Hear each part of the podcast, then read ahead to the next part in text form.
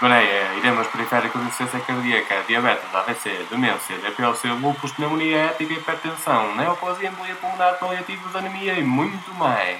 São 15 minutos à internista.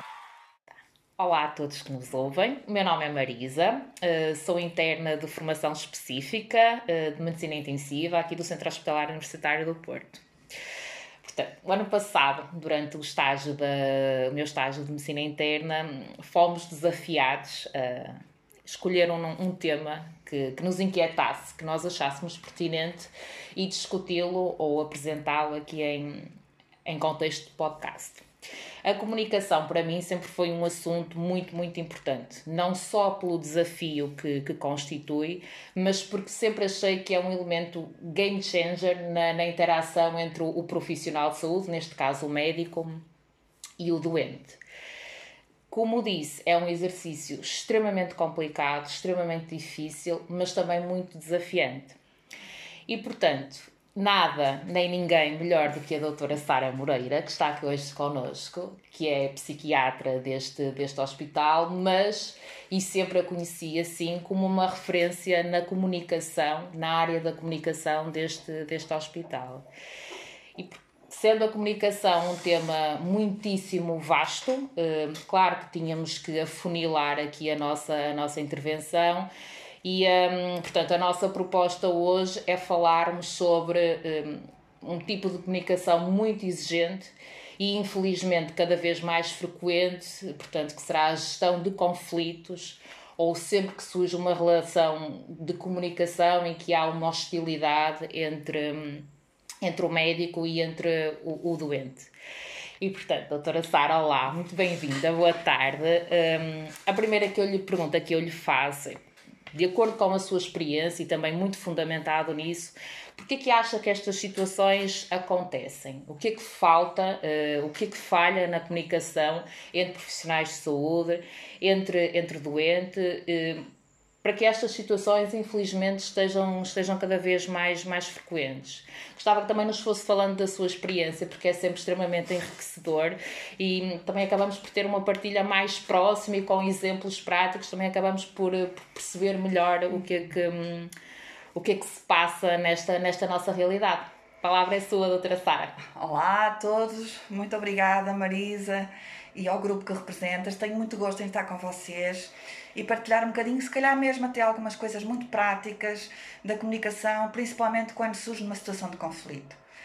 Uh, a grande questão é como é que o médico pode manter uma relação empática uh, quando surge uma situação de conflito médico-doente. E muitas vezes isto é um desafio muito grande para, para, para o profissional, porque quando o médico sente que há uma situação de conflito, ele próprio está desconfortável e está com sentimentos de frustração e zangue em relação ao doente. E o que é que nós sabemos? Que é fundamental manter empatia, é fundamental que o médico consiga ter uma atitude que lhe permita continuar a funcionar na consulta, porque senão o conflito vai aumentar e cada vez vai aumentar mais e vai acontecer uma coisa difícil, é que o doente não vai confiar no médico e o médico não vai ficar bem do ponto de vista também, do ponto de vista emocional. Aliás, a grande questão que me tem inquietado ao longo destes anos tenho trabalhado aqui no hospital e muito em parceria com os meus colegas, tem sido exatamente uh, a grande dificuldade que há em haver tempo para nós discutirmos as situações de comunicação difícil. Porquê? Porque hum, elas de facto são cada vez mais frequentes, os doentes são cada vez mais complexos também do ponto de vista até das decisões. E o que acontece é que os médicos, mesmo hum, ao longo da sua formação, e têm na sua formação como médicos, eles vão tendo algumas, algumas áreas da comunicação que vão trabalhando, mas toda essa formação fica muito desligada do contexto prático e do doente que está ali à frente. E o que nós nos apercebemos é que quando surgem situações os médicos fiquem como se sentissem desprovidos, quer dizer, desprovidos de, de instrumentos, de ferramentas que lhes permitam eh, relacionar-se e transformar aquele conflito, muitas vezes, numa relação de ajuda. Sim. E, e, e, e porquê? Porque muitas vezes, quer dizer, o que é que nos acontece quando nós adoecemos? Isto é uma grande questão. quando nós adoecemos de uma maneira geral, o, o ser humano começa a funcionar de uma forma psicológica um bocadinho diferente do que nós funcionamos quando estamos saudáveis. Uhum. E o que nos invade são muitas vezes emoções que nos retiram a racionalidade, como o medo, o medo de não ser bem cuidado, o medo de posso confiar ou não posso confiar. Uhum. E isto, ao mesmo tempo, vem acompanhado, e isto acontece e continua a acontecer, e é assim que o homem vive quando adoece, eh, claro, de uma forma mais ou menos intensa, mas isto vem sendo acompanhado de uma dificuldade muito grande da relação, da relação de confiança, do tempo. Portanto, nós cada vez sabemos mais de um corpo, no, de, de, se calhar ao nível molecular, mas muitas vezes não sabemos muito bem a pessoa que temos à frente. Então, se calhar, eu ia dar assim algumas dicas muito práticas. Isso, era isso que eu ia perguntar. Muito práticas, de que, que são transformadoras e que podem ser transformadoras ou seja, que, que, tipo de estratégias é que nós hum. podemos implementar, no fundo, para otimizar esta, esta, esta interação uh, médico-doente, ou seja, otimizar esta relação médico-doente?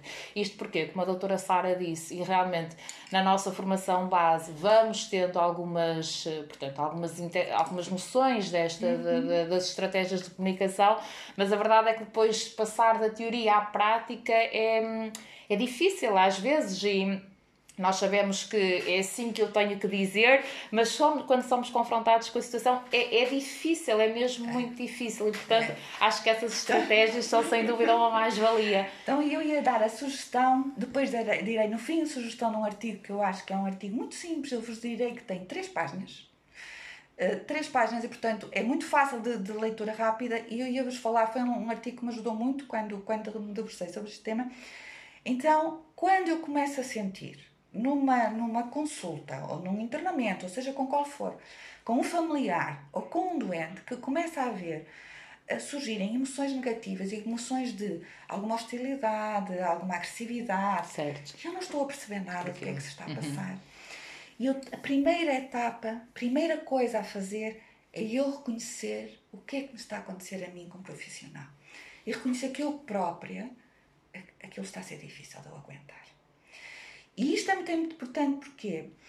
Porque uh, se eu não, não reconhecer os meus sentimentos negativos, e eu tenho que aprender a, a lidar com eles e a percebê-los. Quer dizer, este doente está-me a hostilizar, eu não estou a perceber porquê. Eu estou a fazer aqui, e isto normalmente acontece muitas vezes quando eu estou a fazer o meu trabalho da forma que eu considero mais, mais esforçada, estou a ter ali uma pessoa que não está a sentir isso. Exato.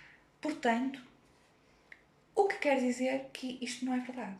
Ou antes, não sou eu que estou a desencadear isto na pessoa, mas provavelmente aquilo que eu significo para a pessoa e provavelmente isto tem a ver com a história de vida da pessoa. Então, eu tenho que fazer uma coisa a seguir. Primeiro, reconhecer. Sara, tu já não estás, isto não está a correr bem, esta pessoa está-te a hostilizar, e depois posso dar um exemplo muito prático que me aconteceu no outro dia numa consulta.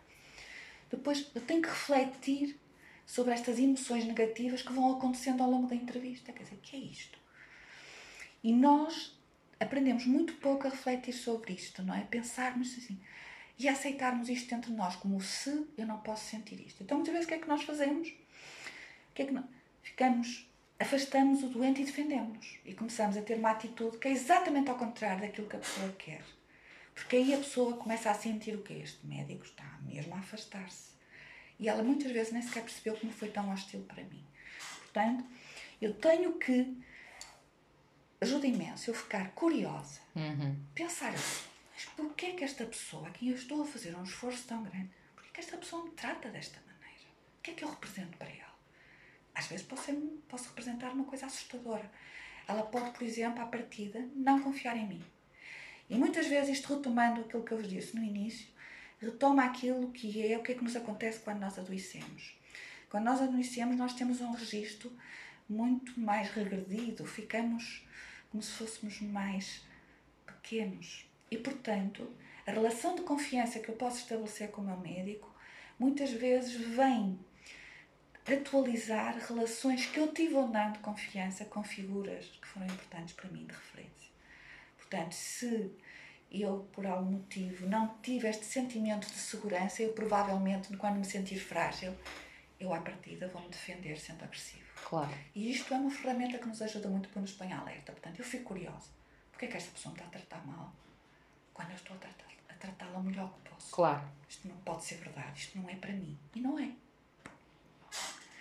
Depois, começar a perceber as, as, as mensagens emocionais que o doente nos vai dizendo ao longo da consulta. E a gente começa a perceber. O que é que esta pessoa está aqui? O que é, que- é isto quer dizer? Porque é eu não estou a perceber. Depois, perceber os gestos não verbais, que é, muitas vezes as pessoas que estão tensas e hostis hostis, muito antes de nos dizerem alguma coisa, elas manifestam. Inquietas na cadeira, hum, as mãos esfregam as mãos. Isto é muito importante. Outra etapa importante é nós depois aceitarmos aquilo que nós podemos representar para o doente e podermos fazer disso pistas para nós os entendermos. Concretizando. Agora, concretizando.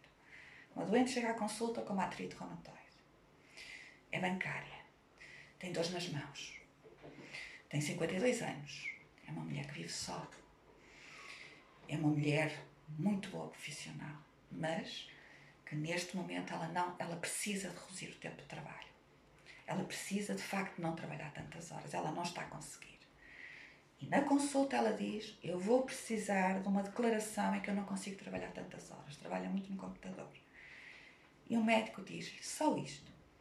Tudo bem, eu estou de acordo, mas vai ter que preencher um formulário porque há uma coisa do hospital. E a pessoa fica extremamente hostil. É sempre a mesma coisa, vocês não, não percebem nada da minha dor, ninguém acredita na minha dor, eu não consigo trabalhar. O médico encosta-se na cadeira e diz assim: O que é que aconteceu? E podia dizer: Oh, minha senhora, faça o que quiser, se Claro. quiser, não peça. Claro. E, Mas- seria o caminho mais fácil, na realidade. E se o médico ficar curioso?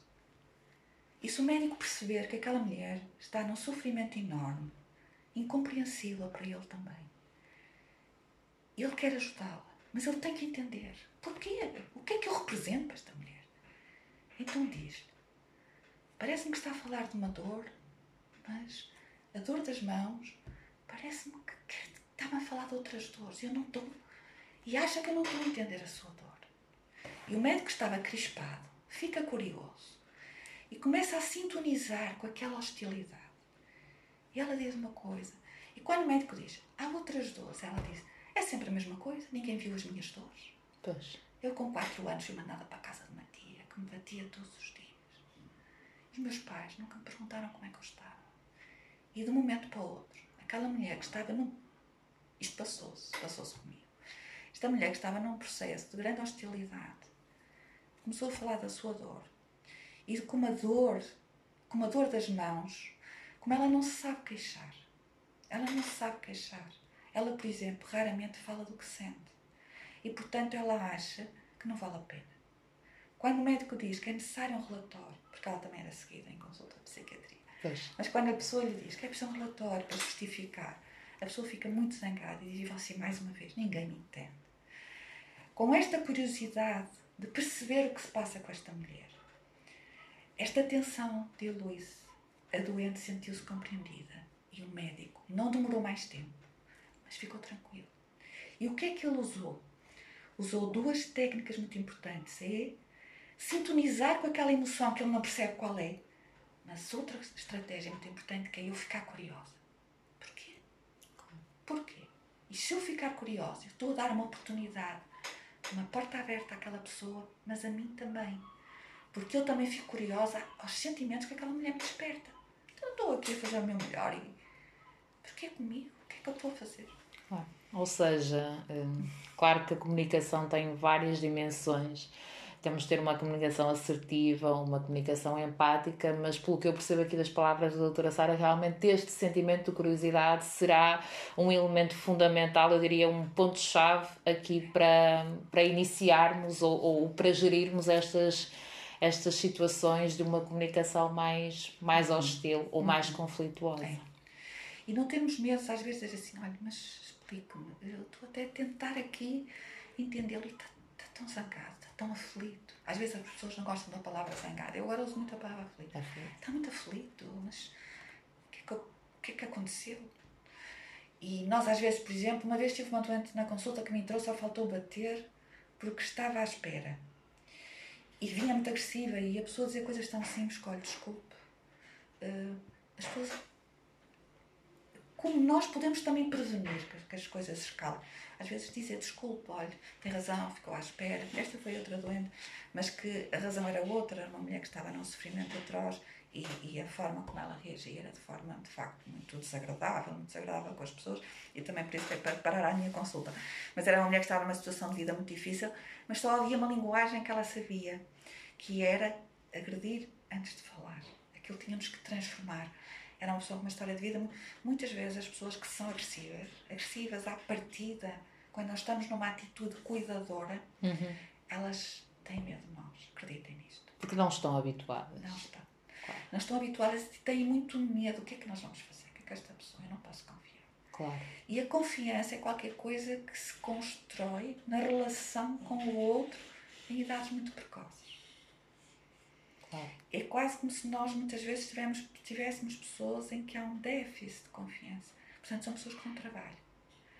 Dão trabalho no sentido porque à partida não confiam, à partida não cumprem, à partida desafiam, e muitas vezes é necessário nós, de facto, transformarmos isto e aceitarmos também e não, e não vermos aquela agressividade dirigida a nós.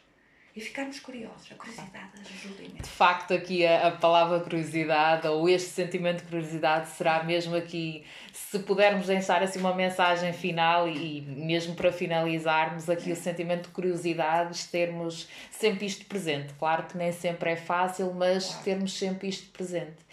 Portanto, e para terminar, agora, doutora Sala, dizia-lhe então esta, esta sugestão de leitura que nos, que nos falou. Sim, eu, é um artigo que eu vos sugeri, é um artigo de 2007, mas é um artigo de facto mesmo muito, muito, muito bom, que eu acho que vos pode ser muito útil, porque é muito prático. Tem exemplos clínicos que eu acho que é uma coisa que nos ajuda muito. Outra coisa que eu gostava de dizer, só uma mensagem, eu acho que estas situações de, de conflito, que são ótimas de trabalhar em roleplay, em, em, treino de competências de comunicação, mas em treino mesmo, em que, em que, em que o médico fica na situação e ele percebe como com a palavra, com o silêncio, com aquilo desfaz tudo. Eu acho que a Marisa já tivemos essa. Já é verdade, e, e, e não é fácil. Nós é? pensamos que sabemos algumas é. coisas, e que, é. mas de facto, mesmo em roleplay, hum, sentimos-nos ali confrontados com situações é. que são realmente impactantes. E por isso é que eu sempre, como disse no início, sempre achei a comunicação, acho que é um tema fundamental, muitas vezes subvalorizado e acho que cada vez mais temos que dar, temos que dar esta, esta importância e a importância que merece. E aproveito para lhe agradecer imenso, doutora Sara. Olha, diz só o título do artigo. É, ah, lá, diz portanto, Marisa vai dizer. uh, empatia e hum, relação médico-doente, gestão, gestão de conflito. É, é um, um artigo mesmo muito, muito interessante. Eu também já tive a oportunidade de ler a, a sugestão da, da doutora Sara e é realmente mesmo muito interessante e, e aprende-se muito. E uh, deixo realmente mesmo a sugestão que é mesmo muito importante. Pronto, agradeço-lhe imenso, doutora Sara, mesmo pela bom. sua disponibilidade. Espero que, que este podcast seja uma mais-valia para, para todos e que, pelo menos, tanto que falamos em curiosidade, que se suscita a curiosidade, curiosidade. exatamente, uh, de todos para, hum, para nos debruçarmos sobre, sobre este tema.